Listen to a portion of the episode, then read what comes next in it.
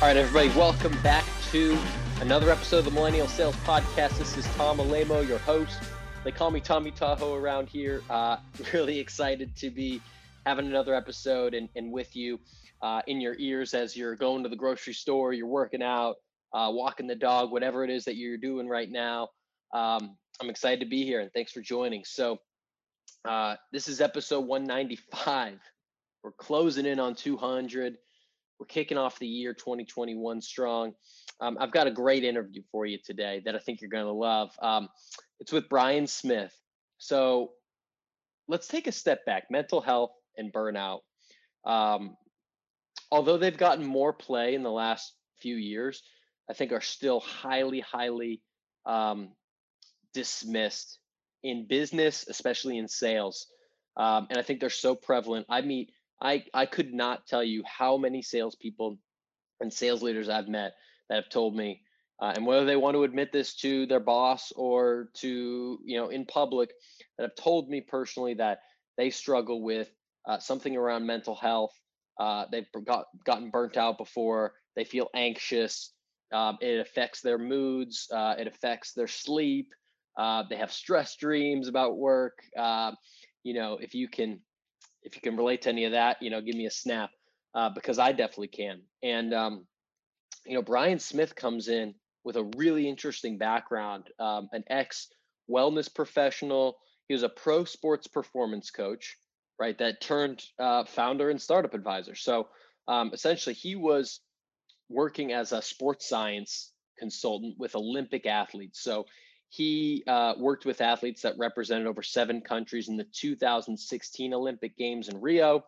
Um, and he explains this in the, in the interview, and he'll do a much better job than I will.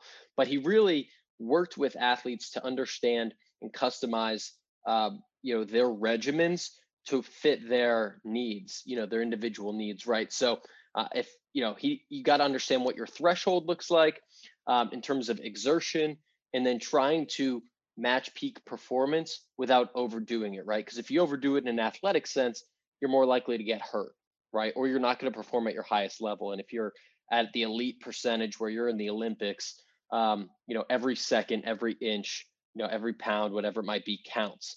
So that's what Brian was doing formerly. He then took that to co-found Leon, which is uh, the first ever AI-driven employee performance platform, which is a mouthful. But essentially, what he's doing is taking that science behind mental health and burnout and exertion that we face mentally in business or you know in sales specifically um, and helping companies to help take care of their employees right so um, you know in the instance where you're going hard hard hard as a sales rep right in say q4 right? We were all doing that. We were all trying to close our deals before the end of the year.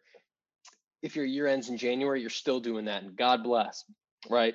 And if you're in that mode, you know, at least for me, at the end of every single year around Christmas time, I get a cold without fail because the day that I stop working and grinding, my body, you know, a day or two later realizes, oh shit, we've been on reserves for a while. We haven't been sleeping enough. We haven't been eating maybe right. We've been drinking maybe too much. We've been sleeping not enough, we haven't exercised enough, etc.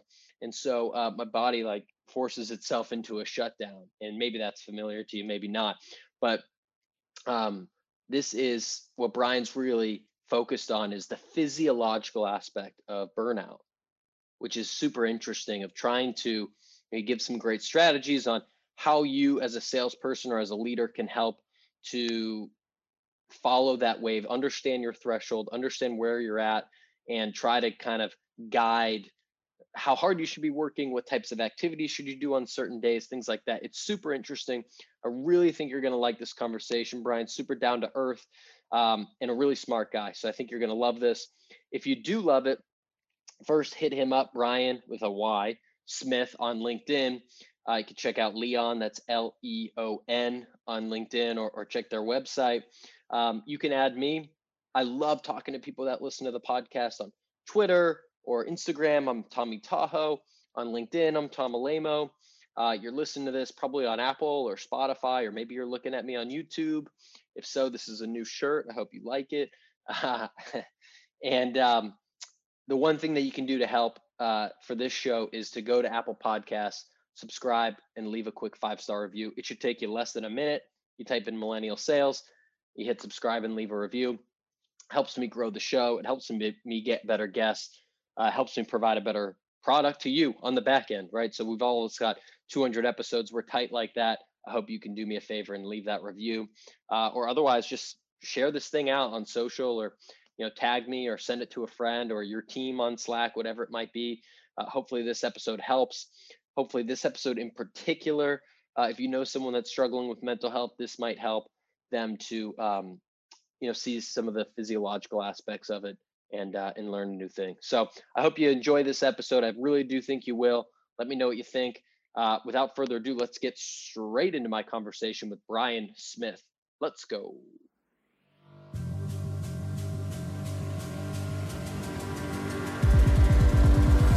All right, we're live. Brian Smith, what's up, man? What's going on, Tom? How's uh, how's Connecticut? Oh, it is. It's good. We had a little storm here yesterday, but it's all cleared now in the wilderness here, surrounded by oak trees. How are you doing? It's good. I had the same storm. We had like thunderstorm warnings all day. Um, and my my daughter, she's in uh, like competition gymnastics, right? So mm-hmm. so on Monday night she has like a three hour practice.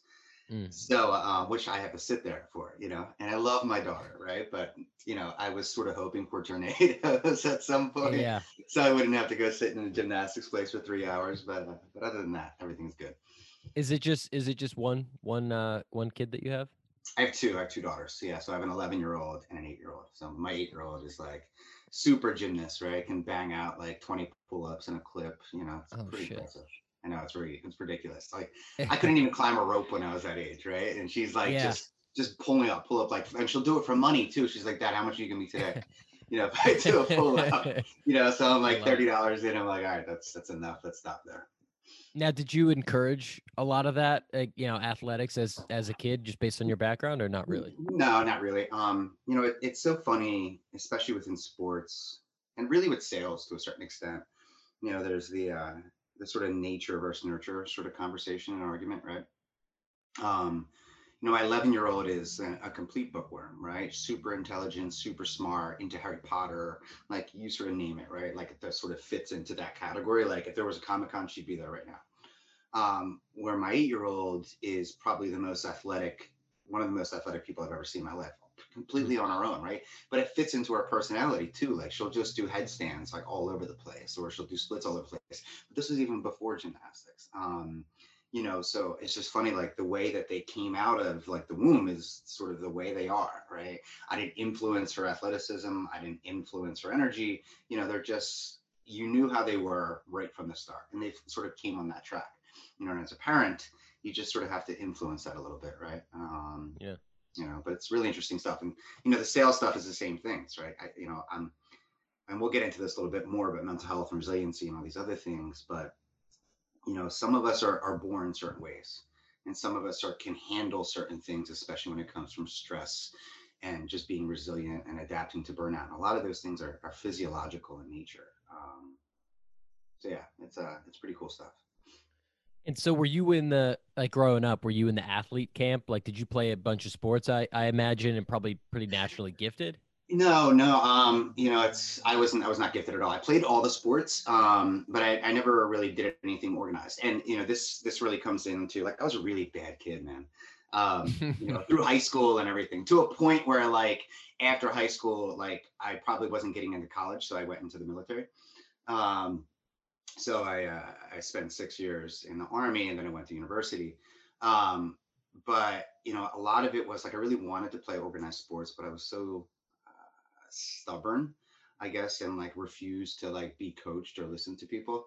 Uh, mm-hmm. that just being in that environment and being yelled at by a coach just wasn't going to happen as far as you know what was going on right now but it also i think being that way sort of led me into you know starting multiple companies and you know sort of being in the role today so i guess i wouldn't change anything yeah. So you uh so you went to the army and then you went to university and then after that I see that it, looked like you were like a GM for an LA Fitness for you know six, seven, eight years, and then that's there's like a sharp transition from owning an LA Fitness for almost a decade to mm-hmm. getting into you know some of the sports psychology type of stuff with with track and field. What what was the mm-hmm. pivot point there? How did that happen?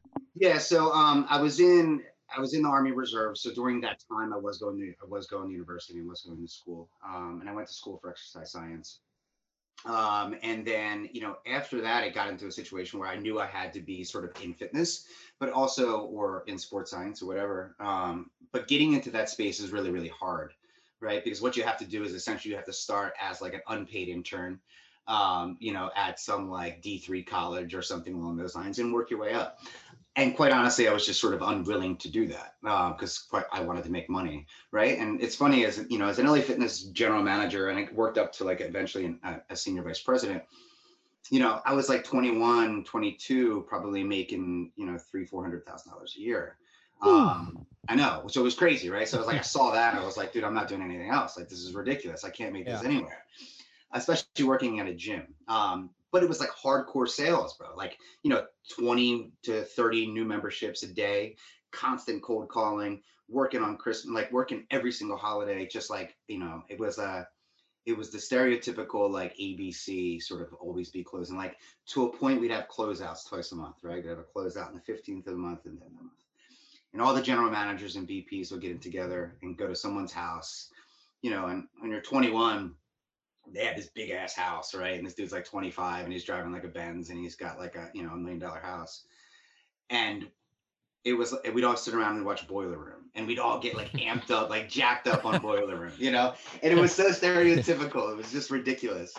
Um, you know, but, but during that time, um, I was, uh, I was, you know, I was like sort of moonlighting as, um, an intern with some professional sports organizations um, and coaching clinics and whatnot.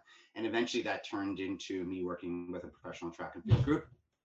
Um, and I had great success. You know, uh, I worked with uh, Chanelle Price, who won the, uh, world championships in 800 meter um, in like 2012, or, or I think. Um, then eventually worked with a guy named Inderjeet Singh, who was uh, the uh, he won the European World Championships in shot put. Um, and we had just great success and I really sort of caught on to it. And eventually that sort of took me into, um, you know, consulting for track and field really across the world. Um, in the Olympics in the Rio Olympics, I had uh, probably over 30 athletes that I was consulting with wow. um, on a daily basis. Uh, you know, so it's pretty cool. And, you know, we'll probably get into it, but the consulting stuff is really interesting because, you know, essentially what we're doing is we're taking data like blood testing, um, muscle biopsies, like literally like digging through someone's muscle, um, EEG, looking at like heart rate monitoring, ECG, looking at um, like brainwave activity, as well as like benchmark against previous athletes. And we'd use that to ultimately predict performance four years out um, and actually mm. predict a medal four years out, um, or even predict injury to a certain extent. Um, mm. So that's what we did. I wasn't necessarily like lifting the weights with them. It was more like legit sort of like sports science type applications. Interesting. And so would that then affect what their training regimen was based on, hey, you have this type of, you know, genetics. Uh, you need to, you know, lift heavier weights or you need to, hey, you need to lay off the weights and do more, you know, stretching or I don't know. I'm just kind of making totally. this up. Or you need to change no, your no. diet based on that. That type 100%, 100%. So, you know, especially when you got into like muscle fiber typing, right? Like you don't understand you know, for lack of a, I guess, better analogy, like if someone's a Ferrari or if someone's is like a Tesla, right? Mm-hmm. Um, and as far as how they work, you know, Tesla might be a poor example, but use like a Ford, I guess. You know, one is able to go super duper long distance, you know, doesn't get beat up. But if you try pushing a Ferrari, you know, all day, every day is like your daily beater is just going to break down, right? Mm-hmm. And you mm-hmm. have to be able to train those athletes individually and, and, and program those athletes individually to a point where even the recovery modalities are very different, right? Like we would be able to know um, how a recovery modality, like say ice bath or sauna or something like that, or even nutritional interventions or heavy massage or light massage, how that impacted a specific athlete and what their recovery response was. So we'd know, oh shit, this recovery causes a negative stimulus to this athlete. This type of recovery causes a positive stimulus to this type of athlete, right? Mm-hmm. Because we're so individual. And going back to what I said about nature nurture, we're all born a certain way. We all have a physiological makeup. And some of those are sort of impacted by um, uh, like child like childhood trauma, by you know epigenetics, genetics, lifestyle as a child, lifestyle as a teen. All those things sort of make up all these things. But ultimately, we have one sort of physiological disposition. You know, and I talk about this a lot with uh, with resiliency, which you've probably heard a ton going on right now about resiliency in sales and all these other mm-hmm. things, right? It's probably the most bullshit, biggest overused word in the whole entire world, right? And what I mean by that is what do HR managers say about resiliency? How do you build resiliency? You talk to your managers more, you know, you manage your mental health, you, you know, have a seminar, all like how many resiliency webinars have you seen by fucking bullshit HR people? Um, you know, and most of the time, man, resiliency has been already predetermined 20 years ago. All right. Yep. And we all have this uh this bandwidth that we're able to work within, right? And my bandwidth might be a 10, your bandwidth might be a seven. And as soon as you hit a seven, all right, you you start decreasing, right? You start like uh de-adapting. All right. And as soon as I hit 10, I start going down. But other people might have a 20, other people might have a 30 you know um, so when we say managing mental health or managing resiliency or pushing harder it's not everybody's so individually different right? and it's really hard to make assumptions as a manager especially as a sales manager on how hard you can push your team and what's right for every individual within your organization and so i want to get i just want to kind of dive all the way in here because i've seen you post about that and talk about you know it's it's a very individual thing and and i like what you're saying about the different bandwidths, right? Some people might have a seven, some might have a 10, some might have a 20. So, my first question would be how do you know what your own band, like, how do you get to know yourself to that level? Because, in my experience, and this is just me, I'm an ambitious guy. I just push and I push and I push and I push. And then one day, I just feel fucked up. and, uh-huh. you know, I feel, you know, depressed or I feel super sluggish or, you know, I sleep for 12 hours or whatever it might be and I've had moments where I crash, you know, pretty hard, and I've had moments where I've, you know, kind of wavered, and you know, I'm like, oh man, I'm not feeling it today, and like kind of different ebbs and flows of that. Um, so I'm curious how you get to know, you know, your own level, and then can you increase that? Are there ways that I can take myself from a seven to a ten or to a twenty? Yeah. So um, so let's get into um, sort of the stress response theory, or or it used to be called general adaptation uh, theory. Essentially, what happens is your body is always the main trying to maintain a a level of uh, allostasis, right? Or maybe a better term for people understanding is homeostasis, right? And then this is sort of like your body in homeostasis. And then what happens is there's a stressor that's given to you. And that stressor could be anything. It could be a fight with your fiance or your wife, your husband, or whatever that is, right? And there's a disruption in homeostasis. And what happens is, is that there's a decrease in that in your homeostatic response, right?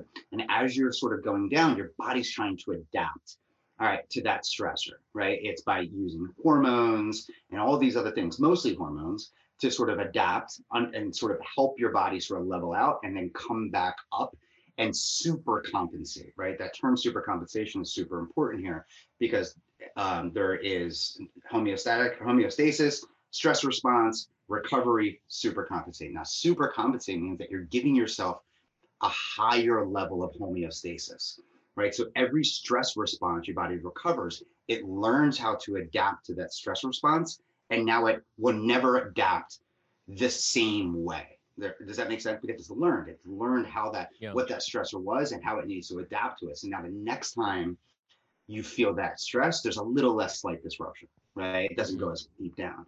Now, what happens with within within all of us, especially when we're trending towards burnout, there is no super compensation, right? Because what happens? All right, homeostasis. All right, you're you're disrupted, so there's a stressor. All right, say that's day one. All right, another stressor comes in day two. Another stressor comes in day three. Another stressor comes in day four. Another stressor comes in day five. Then the weekend comes, and then you might super compensate a little bit, but you just fucking went through seven days of like serious stress, right? And then Monday happens again, more stress, more stress, more stress, mm. more stress, slight compensation, more stress, more stress, more stress. That is burnout. Burnout is not, I just feel shitty about myself. Burnout is a physiological response that, when it gets tough enough, presents itself as a mental health issue. And that's important for people to understand. So when you ask us, like, how do you understand personally from a you standpoint what's going on? It's really hard, right? Unless you're using sort of data or whatnot, or sort of like you can use HRV. There's a lot of sort of different testing applications you can understand from a physiological standpoint, you know. But um, you know, Taleb. Have you ever read Taleb? Uh, Nassim Taleb, um, and the book Anti-Fragile by any chance? No, that's on my list though. Yeah, read it. Uh, it's a great book. Um, okay. So he he talks about this concept of like waiting for inspiration to sort of do work, right? Mm-hmm. And uh, one thing I've learned as I got a little bit older is that the days that I feel like shit are the days that I feel like shit. I can't push as hard that day. And sometimes you have to like like I love this concept of ranking, especially from a like a SDR or an AE standpoint, ranking ranking activities on a stress level, right? On a one to five. Mm. Right. Okay. So if you feel great today, dude, do your stressful activities, make your cold calls, do your meetings, do your pitches, talk to your managers, do whatever, right? Because that's the day that you feel good. All right. And that's it. That's your most, that's your fives. On the day two, say, you know, you're not feeling that great, but you're not like 100% in the ground. Maybe that's a day you do your two and three activities. Maybe that's a day you do your cold emails, your social touches, or whatever, right?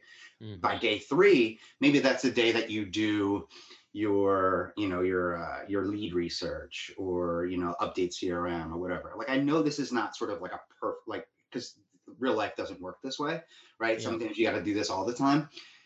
But that's what we want to go for right? Is you want to try to bucket each things in stressful activities moderate activities low activities right? And then take those into account based off how you feel and do those that day. Because what happens is you don't get the mental strain of feeling like you're not doing anything, right? Because that's tough within itself as well. You're like, shit, I didn't do anything today. I was mm. useless. And you beat yourself up, right? Like that sucks.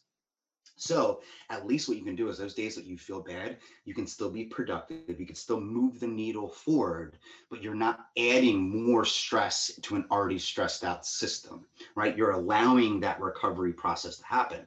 Now, the greatest thing about this is if you allow this to happen the right way, right? You allow that super compensation process to happen, right? Disruption, super compensation. Over time, you trend up, right? You're constantly, and I'm going to use this term fitness, not from like an exercise standpoint, but from like an evolutionary standpoint, right? Like mm-hmm. there's a con, you're, you're developing fitness as you go to mm-hmm. continually excel at your job because you're managing literally finite resources, which are like hormones and energy sources and whatnot within your body, right, to continuously sort of adapt and improve. Rather than what happens in everyday life right now with especially with you know work within tech it's a constant sort of like fight or flight response always. And yeah. fight or flight response constant fight or flight response dude it leads to early death. Like that's legit you know but we don't um, we don't take that into account that's that's interesting. So, uh, how do you feel about even splitting it up within the day? Like, let's say, um, what I've tried to do and advise people to do is, you know, uh, like when I feel good, usually I feel better in the morning than I feel later in the afternoon. I, I'm a morning person. I'm, you know, energetic. So I try to get my harder things done in the morning. Like that's when I'll do a workout. That's when I'll do my prospecting. That's when I'll, you know, maybe have a podcast interview. Like, you know, mm-hmm. if I have a big meeting, I'll try to do it in the morning. And then afternoon is when I might, you know, do my lead lists or, you know, send emails or yeah, whatever, you know, have an internal great. meeting. It's like you're like micro microdosing stress responses, right? Like that's yeah, 100. percent I mean, the same thing's happening. It doesn't doesn't you don't have to think of it from like day like cycles or week cycles or month cycles like you said, think about it in four hour increments, right? Where, you know, you're sprinting for four hours and then you're allowing a essentially a 12 to, you know, 20 hour recovery, you know, if that's how you want to do it. Because, you know, doing lead research, like stuff's not stressful, at least from a, a fight or flight standpoint, from an autonomic standpoint, it's not stressful. So yeah, you could definitely do that. And it really works out well. And I know when I do that, like when I wake up in the morning, I do my workout, I have 20 cups of coffee, you know, I can just sort of grind, right? And I get through it. But by the time like 12, 1 o'clock happens, you know, you know, I'm, I'm almost like done at that point. At that point, like I need to switch over to, you know, maybe writing or something a little less intensive. Yep. And now when you were talking about, you know, uh, different athletes and they have to maybe change how they're working out or whatever it might be, you know, I had this like internal kind of dilemma or this internal thought of, again, as someone that's ambitious, you know, I like, I can get fired up by people that really push the limit. You know, like I like going on the rocks Instagram and seeing him fly into Beijing and work out at one in the morning and then go to the sh- the set and do that, or you know, di- different people, these Navy SEALs or whoever like that. That gets me fired up.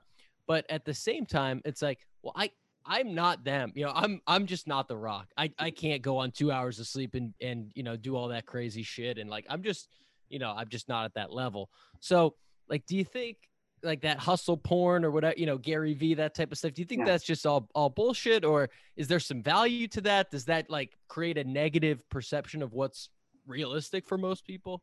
Well, I mean, yeah, because think about it, right? That's like saying you're gonna go get on a treadmill and turn into a Usain Bolt.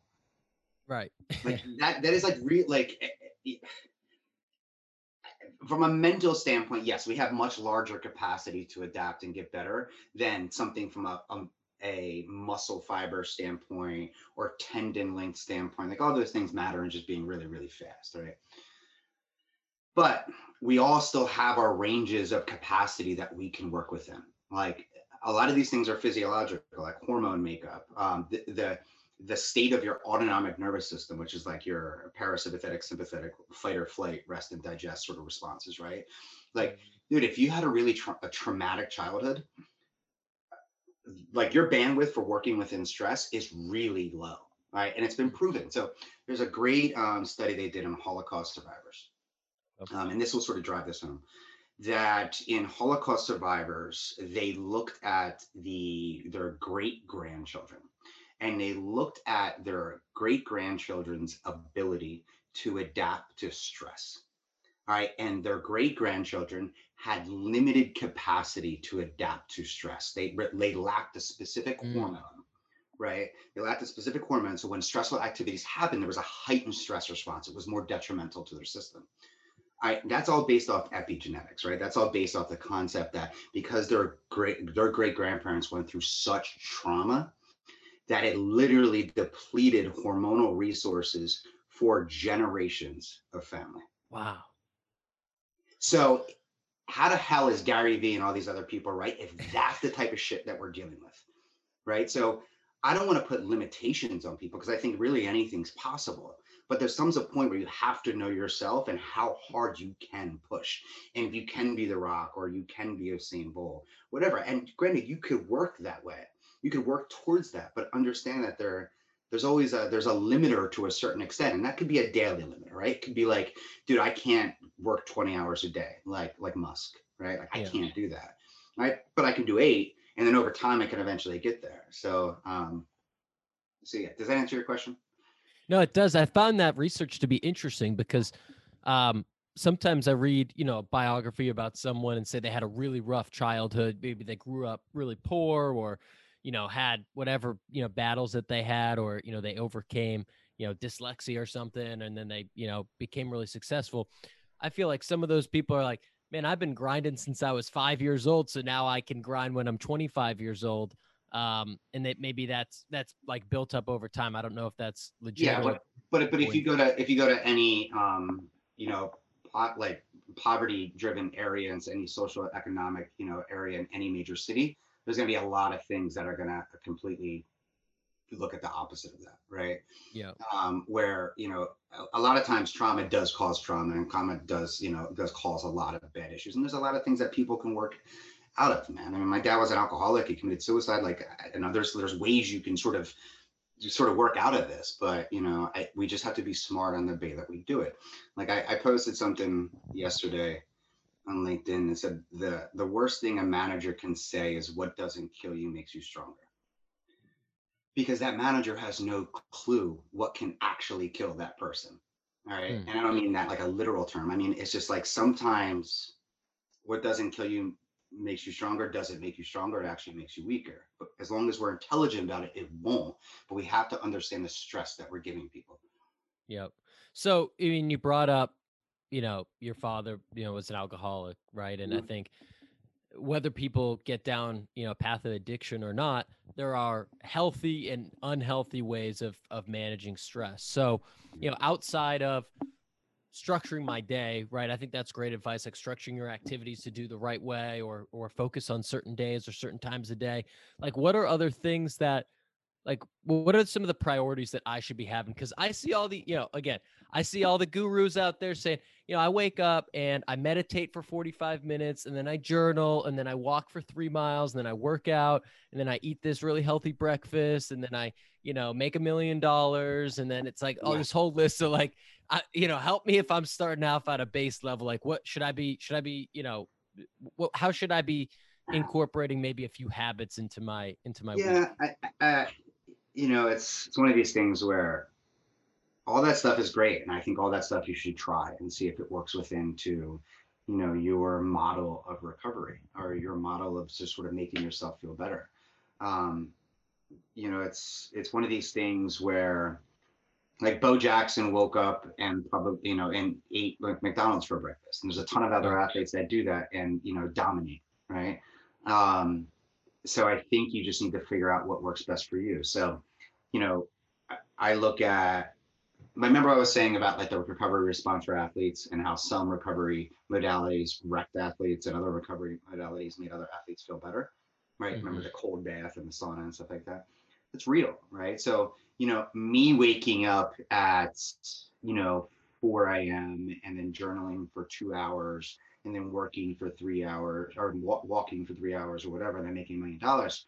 You know, that first five hours when I'm journaling and and and uh, and walking, I'm probably stressed out the whole time because I feel like I should be working, right? And mm. and maybe that and that causes more stress for me than just actually waking up and doing it, right? So it's easier. Mm-hmm. My life is easier when I can get up, I can work for a couple hours, then I can go to the gym, then come back work for a couple hours. Like that works for me, and that works for my personality but it also comes down to like you know we have everybody talks about mental health right mental health is fantastic but other people the way people manage their mental health is all very different right like me doing meditation is not the greatest thing for me right it doesn't fit into my sort of personality sometimes i like to just go lift heavy ass weights yeah. right or sometimes i like to run like that helps my mental health right mm-hmm. so when companies buy these services and whatnot about like you know helping their employees most of the time, none of it's really, you're not giving, oh, it's hard to help every single person in your employee with just buying headspace for every single company, you know, right. or just having a yoga at lunch once a week. Um, so I guess to answer your question, you know, you have to figure out what works for you. And if that is meditation, awesome. If that is journaling, awesome. If it is walking, awesome. Just keep on doing it, build it into your schedule, understand how your body's adapting to it, and then make adjustments from there. How do you take away that guilt of not working, you know, of spending that time because I have been working on, you know, trying to put some of these habits into place and I've been doing them. And sometimes I'm good about it. And I, I tell myself, hey, you know that if you don't do this thing, if you don't get your run in this morning and you skipped it and you went to do work instead, you're going to feel terrible in the afternoon. Mm-hmm. Like, get that in. It's going to help you feel better. But that I just there's always just something in the back of my head, and I think people will relate to this. It's like, uh, you should be working right now, or like, uh, there's more emails you could send, or you haven't hit your quota yet, or you know whatever it might be. And uh, for me at least, there's always that lingering in the back of my head, and I, I'd have to imagine as an entrepreneur that happens to you sometimes too, where there's the job's never over. I mean, you could work 24 hours a day and nothing it, you wouldn't you'd still have more to do so mm. like how do you help manage that self-talk uh i lean into it quite honestly um mm. you know and I, I, you know i'm a firm believer is that you have to earn the right to recover right okay. um you, you don't just get to recover right like you like there is a there you do have to stress yourself out to allow that recovery to happen and to sort of super compensate right so I think you have to ask yourself is, do you need the recovery? All right. And do you, is this exactly what you need right now? All right. To make yourself better. All right. And if it's not making yourself better, then keep on working or keep on pushing through or go for that run. Right. But if you know that you've earned the right to recover, then by all means, that's when you have to be honest with yourself and take that recovery. Mm. Yeah. That's, I guess it's just, it, it, it's just trying to kind of put it into perspective and yeah to your point earning it and saying hey you know i've been working like a dog for you know all week or all month or whatever and it's like or you know i crushed it yesterday it's like all right i need to take some time this morning for myself or, or whatever it might be yeah i mean because and there's going to be times where stress is necessary right and like you know, I, I talk about managers and leaders being smarter about how they manage their people. And I feel I worry sometimes it comes off that I'm not saying like don't grow really fast because you know I'm okay with hustling. I'm okay with working hard. I'm okay with working really fucking hard. All right. But you just have to know within yourself and within your people and within your company at what point you allow that back off to happen. Right. Yep. So work as hard as you possibly can to achieving your goals because there's a mental health advantage to that to succeeding. Right. So work as hard as you possibly can. But just once you like understand that there has to be some, there must be recovery built into that. All right. Because quite like again, like think about like a professional athlete. Like, do you know what it goes through to try to win a gold medal? Like it's pain, it's suffering, it's crying. All right. But we get it to a point where like you're right there. All right. You're right at that point where we're adapting you as much as we humanly possibly can. And then that's when we're backing off. Now we're using mm-hmm. data and whatnot to understand that. But what happens in companies, they just don't ever back off. You know, they yeah. just keep on scaling, right? Like they just, it's just like, let's just go. Let's just keep on going. For the next five years, we're going to push to a hundred million dollars right? But yeah. they don't ever understand. It's like there there is a point at some there's multiple points during that during that that sprint where you have to back your team off a little bit, allow recovery to happen, and then keep on going. And that's what that's the part that we miss. That's what salespeople miss. That's what companies miss. That's what VCs miss. Is that there's ways to quantify all this and understand a better way to use people to grow companies, but we just have to take a not a science first approach, but a logic based approach to all of it. Yeah, and I mean we're we're talking on the first day of the month, right? Where it's like, uh-huh. you know, I'm on a monthly quota and you know, whether I hit or not last month is is irrelevant. You know, now that the workday starts, it's like, all right, well, what have you done for me lately? And that's just the mentality of, you know, 99% of sales teams and, and sales leaders. It's like, well, we got to get to the next thing and, and probably have CEOs too. And you you bring up a point of, you know, managing this into a, a day or a week, but even on a larger scale, I I kind of have a I have an interest in like a professional athlete schedule in the sense that, you know, a football player goes out and they have training camp where they're getting ready and then they have the season and then they have the playoffs and they have an off season mm-hmm. right? And they're not just like sitting on the couch the whole off season, but it's a probably a toned down. You know, the first few weeks after you know the season, they're probably doing nothing. They're probably relaxing with their families. Then they're getting back into it and you know, you know, working on different skills or lifting weights or whatever it is.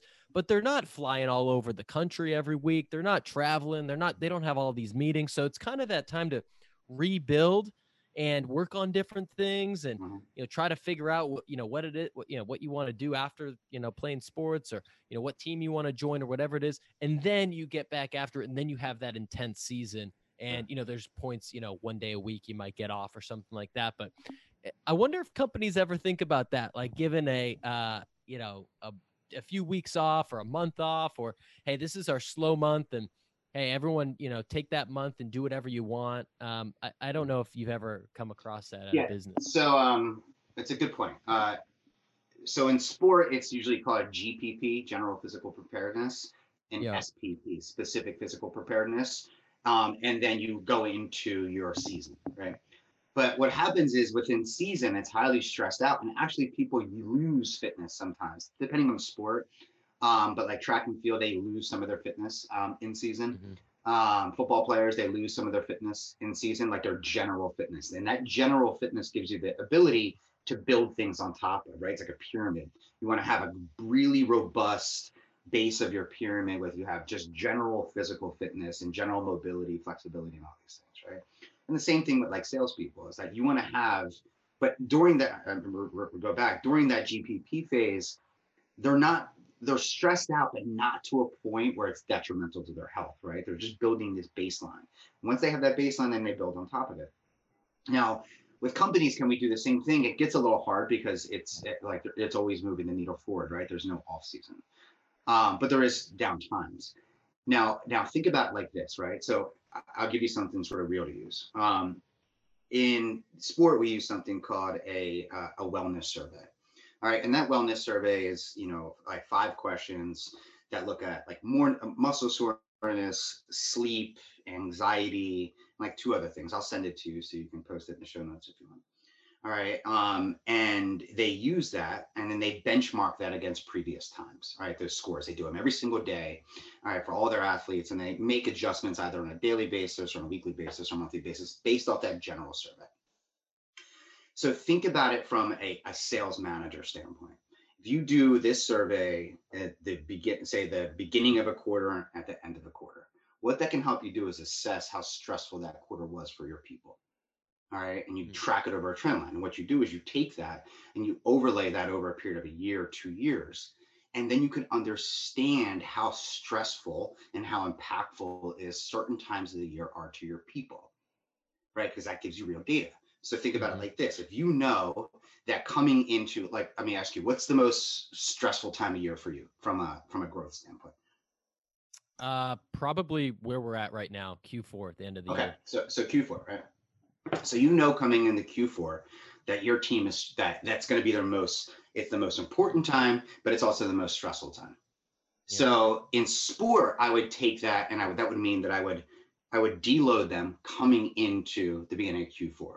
So I would back off for maybe a couple weeks, right? Allow them to recover, get their mind right, get their body right, and all those other things. So I know that they are super compensating going into Q4, right? Because they have adapted all right, and they're coming back up and now they're peaking, right? They're ready to just fucking demolish everything because their whole mm-hmm. system has recovered and is ready to go.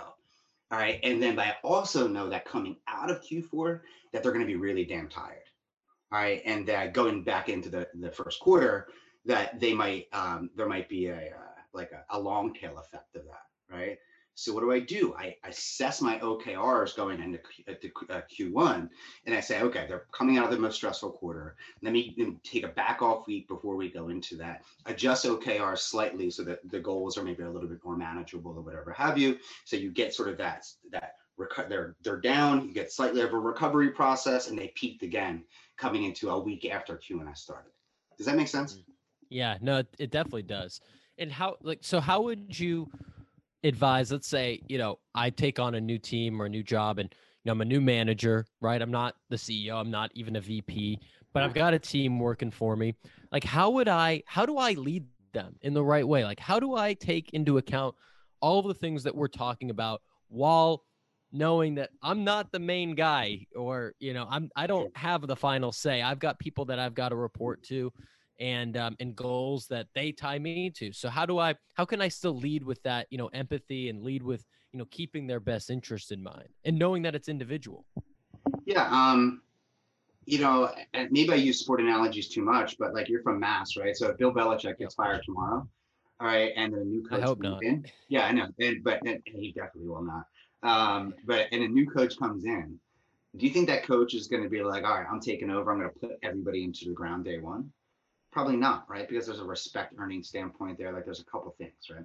Um, so what you want to try to do is you want to figure out a way to get your team back to baseline or understand where baseline's at. So use a survey or just sit down and ask questions, right? But you know, document that and understand is that you know the majority of my team is stressed out right now. All right. So if the majority of my team is stressed out or anxiety ridden because their boss got fired or whatever have you, you need to let that dissipate just a little bit mm-hmm. right? Because if they're already super stressed out, so what is adding more stress going to do to it? Eventually, you're just killing yourself in the long term.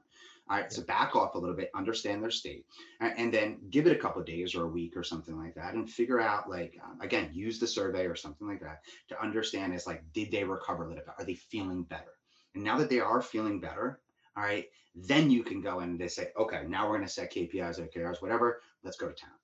All right? mm-hmm. And so that's what I would do because I don't I, I see no other way in like history, either military or sport, where a new leader comes in and doesn't earn the respect of their people first before asking them to do, you know, to hit goals they've never hit before.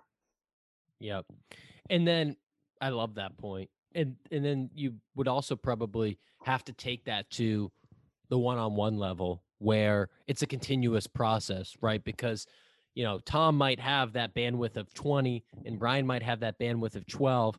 And so if you see them both rising up, you know, one of them might be able to go a little bit harder than the other one. And so trying to like ask those questions, like, would you recommend just being open about it and just saying, like, leading maybe with saying, hey, you know, some like talking about your own mental health and how sometimes you get burnt out or shit, you know, I got to take a vacation or I got to I got to call it sometimes or or how would you handle that? and, and especially in sales, man, like you guys are athletes, all right, and uh, to a certain extent, like you're you're paid to perform, all right, and just like in sport, there's going to be there's going to be low performers, there's going to be middle performers, going to be high performers. It's impossible in this type of setting to ever set the same to set the same goal for every single person in your organization. I mean, if and if that's the case, then you if you do want to do that, you have to be really strict in your hiring. All right. Um, and I guess someone could say if they don't fit, they don't fit, you just push them out the door. But that just doesn't make sense either from a business, you know, strategy standpoint. So yeah, you're gonna have to set individual OKRs or KPIs you're using. Um, you're gonna have to try to assess what type of individual they are, right, and how best you could use them. You know, um, yeah, but I think you have to. You know, I think uh, sales and, and business as a whole is if you truly want to prevent burnout, you truly want to prevent mental health issues. The only way to do that is on an individual basis. It's really hard to do it at scale. Yeah. Uh, I want to pivot. I've seen you put this quote out a few times, and and um, I'm a fan of of this person as well. Um, but I've seen you put out a Marcus Aurelius quote that you know people look for uh, retreats for themselves uh, in country, by the coast, in the hills. Uh, there's nowhere that a person can find a more peaceful and trouble-free retreat than in his own mind. So constantly give yourself this retreat and renew yourself. Mhm. I'm curious what that quote does for you or means to you. You know, I think, uh, you know, if you look at Marcus Aurelius, right, he's probably the most stressed out individual of his time. Arguably, like, you know, obviously there's probably peasants that were a hell of a lot more stressed out by him, but let's use it sort of like on a global level.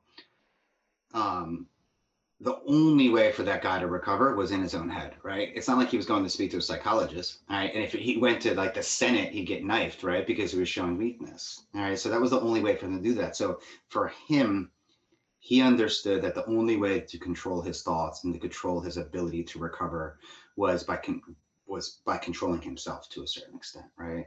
So I guess to sum it all up, you know, the only way that you're going to find recovery is if you do it yourself. All right. And if it is in your head, if it's recovery, if it's workouts, whatever that is, you have to find whatever that is for yourself and then lean into it. Mm. Are you a big stoicism guy? Like, do you do you read about that? And I do, but like, you know, I- it's, I feel like I haven't read enough philosophy to like put myself into one box or the other. Like I do love it. I think, I think uh, Marcus Aurelius came around to me at a time I think that I really needed it. Uh, Mm. So you know, it's it's a book that you know really helped me and sort of supported me. So, but I'm sure there's other things that are just as good as well. you strike me as someone that's really well read. Talking about just not only sports, but you talked about you know historical figures. You know, uh, uh, people in in war. You know, talking about stoicism. Like, um, are there any books that have particularly impacted you, or or even anything that you're interesting that you read now?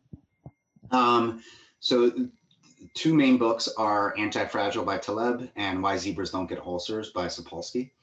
Um, Oh, say that one again. Why zebras don't get ulcers? by yeah, by Robert Sapolsky. He's a uh, Okay. yeah, professor out of Stanford uh, at evolutionary biology, and uh, I think every manager should read it in the world, right? Because it's all about the stress response and what it does to human beings. Actually, that study that I I, I quoted about um, about uh, the Holocaust survivors, I think it was actually in that in that book. Um, there's another really cool one about uh, the person. I could be getting this wrong, but I'm going to say it as I think I, I read it. Um, is the person who wrote like Peter Pan, right? Um, and I probably just ruined the punchline there, but there essentially there was there was two two kids. Um, you know, one was loved by their mom, whatever have you. Another one was, uh, you know, put in a closet pretty much his whole entire life, right? Lived a horrible life, you know, never grew, you know, was like 16 and he was like four foot two and like weighed like 65 pounds, whatever, just completely malnourished and whatnot. Um, what ends up happening, that was all because of stress, right? Like he was, they were feeding him, but he was so unloved that that's what stress did to him. All right, that's what that stress response it prevented him from aging, from growing and whatnot. And as soon as he was put into a loving environment, he grew to be, you know, six foot tall, whatever. Um, but that person is actually the person who wrote the book Peter Pan. Um, you know, and if you think about it, it's like the boy who never grows old and whatnot. It's a Mm. really interesting story. But uh, but those two books for sure are probably my favorite from a stress response standpoint. Um, you know, like you said, Marcus Aurelius, I really like. Um, I'm reading a book right now called *Sapiens* by Sapolsky, mm. which is about like the study of just evolution and whatnot. That's pretty cool. Uh, but yeah, I'm not really a fiction guy. I can't really do it. Yeah, yeah, I love it. I'm gonna have to check. Antifragile's been on my uh has been on my list for a while, and I've never heard of the Zebra book, but I'd like to check them both out. Um, what do you? What's your take on on uh on social media, and more specifically? So obviously, you know, there, there's a new documentary, The Social Dilemma, that came out a few months ago. Um, there's a lot of talk, you know, post-election and pre-election about, you know, the things that you know places like Facebook and, and Twitter and uh, you know, the addictive nature of them and, you know, how they can sway your opinion on things. And for me, um, I find it to be, you know, sometimes it's a, re- can be a relaxing thing to turn your mind off for five minutes and scroll. But other mm-hmm. times it can be really triggering and it can, you know, create a stress response because you see someone that, you know, you hate on there or someone that's, you know, got their big ass car or whatever and then you're getting jealous about it there's all these different kind of negative connotations that can happen but do you have a strong opinion on social media like do you use it like do you do you yeah i mean I, again i think it just depends it's so individual you know like yeah. I, I i try to stay away from any sort of like big statements like that because you know, there's a lot of positive things to social media. Like I like yep. LinkedIn. I like LinkedIn pisses me off sometimes, but I like it. Like I get great ideas from there. It drives my business in a lot of ways, right? Um, so I think there's a lot of education, social media. I mean, Facebook, you can see family, Twitter. I learned a ton of stuff too. Um. You just have to be able to assess if you're that person that it affects, you know. And if it does affect, then it is something you have to stay away from, or or yeah. if, you know, or if you do want to be on there, you just have to give yourself limit limiters or limitations or whatever to understand, you know, how long you can actually be on there before it, actually does hurt you. Yep.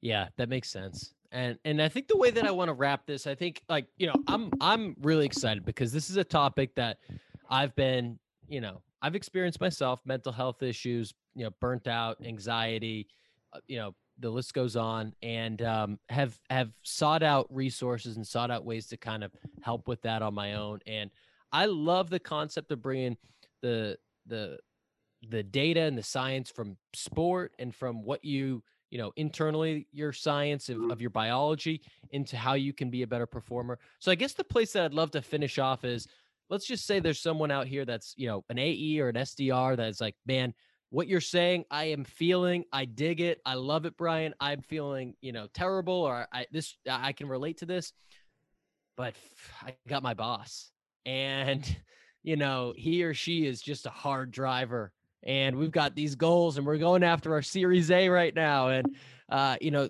the list goes on and on like how how do i take this as an ae right now into my day into my week knowing that there could be someone watching how many calls i make a day. There could be someone looking at my calendar or you know making sure that i'm you know setting the same amount of pipeline every single week or month. Like eh, how would you how do you handle some of that interpersonal communication? Yeah um you know, I guess this is probably gonna piss a lot of people off, but like you're not you're Let's not you're not governed by a contract, right? Um, so you're not locked in anything.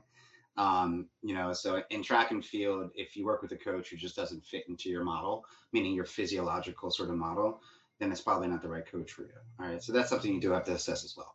Um, if just that's not possible, then you got to do whatever you can to be able to recover in your downtime.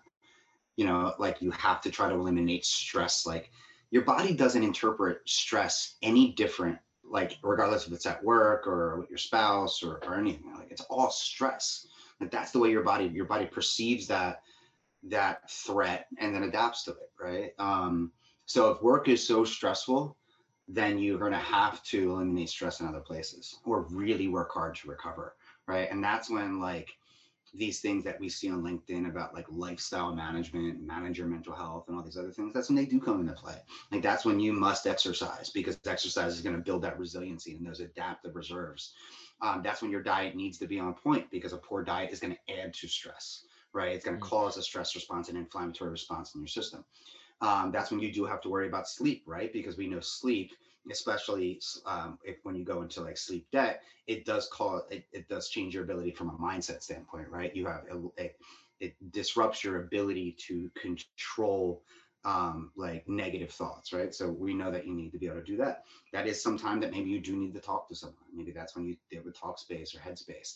Maybe you get blood testing done to understand if there's any like anything from a like a, a malnourishment standpoint that you need to do, right? If you're low in vitamin D or vitamin C or vitamin A, like all these other things, like that's when you have to come into like, dude, I'm in the middle of a season. You know, if we're using the NFL example, I'm in the middle of the season and I need to play on Sunday so if you need to play on Sunday, then you need to do whatever you can to be able to sort of adapt and, and get ready to recover or to get ready to perform. So yeah, that's that's really the only way to do it, man. I mean, if if you're not going to leave the company, then you just need to stop complaining and manage yourself better. Yeah, I love it. Well, I love putting the accountability on you, right? It's part of it is, you know, if you have access to the science and, and things that you're doing, that's amazing. If you don't, if you're if you're just on your own and you're an SDR and you're not, you know, uh, bringing on a whole platform or a whole team to a company and you're just managing yourself, like you gotta you gotta turn inward, I think, right, and understand like know when you're feeling stress, like you can feel it in your body and give yourself that break, or know when you're feeling good and like really lean into that, like you're saying, and earn the recovery and really try to go and match those ebbs and flows um, to to give yourself the best chance so that you're still working super hard, you're still getting your shit done, you're still being a top performer, but you're not losing your sanity because of it, um, and not going to set yourself up for for failure down the road. Yep, totally agree, man. Absolutely. Uh, Brian, I appreciate this, man. What what's the best place for people to find you, to connect with you, to learn more about what you've got to say? Um, if there's people that uh, want to bring you on board to their company and think that their people can help or or can that you can help their people rather um where would they where would you point them? Yeah so you know i'm the worst at this. I don't know my twitter handle. I don't know my linkedin handle. Uh, but you know go to myleon.co and, and what we do is we actually early predict things like employee burnout and employee mental health issues and we actually provide the fix as well. So if you want to look at this for your company and use a sports science driven way to sort of scale your company faster and smarter just go to myleon.co and check it out other than that, um, you can email me at brian at myleon.co. I love it. People, by this, by the time you're listening, it's probably 2021. Get your head right. Hit up Brian, ask him some questions, and he's putting out really good content on LinkedIn also uh, that you can follow. And uh, I suggest connecting with him. I appreciate it, Brian. All right, cheers, bye. Thank you so much for checking out that podcast. I hope you saw value. Uh, whether you're you know working out right now or doing the dishes or uh, you know laying around the couch, whatever you're doing right now while you're listening to this podcast. I hope you enjoyed it. I hope you found some value. If you did, the only thing that you can do to really help me out is to share this podcast with a friend, share it on social media, and please subscribe wherever you're listening Apple, Spotify, YouTube, wherever it is, and leave a review on Apple if that's where you're listening. That, that's what helps us to spread reach, helps us to get better guests uh, like the one that you heard just now, um, and to give you as much value as possible. So connect with me, uh, LinkedIn, Tom Alaimo, uh, Instagram, Twitter, Tommy Tahoe, and subscribe, leave a review, and make it a great day. Peace. Thank you so much.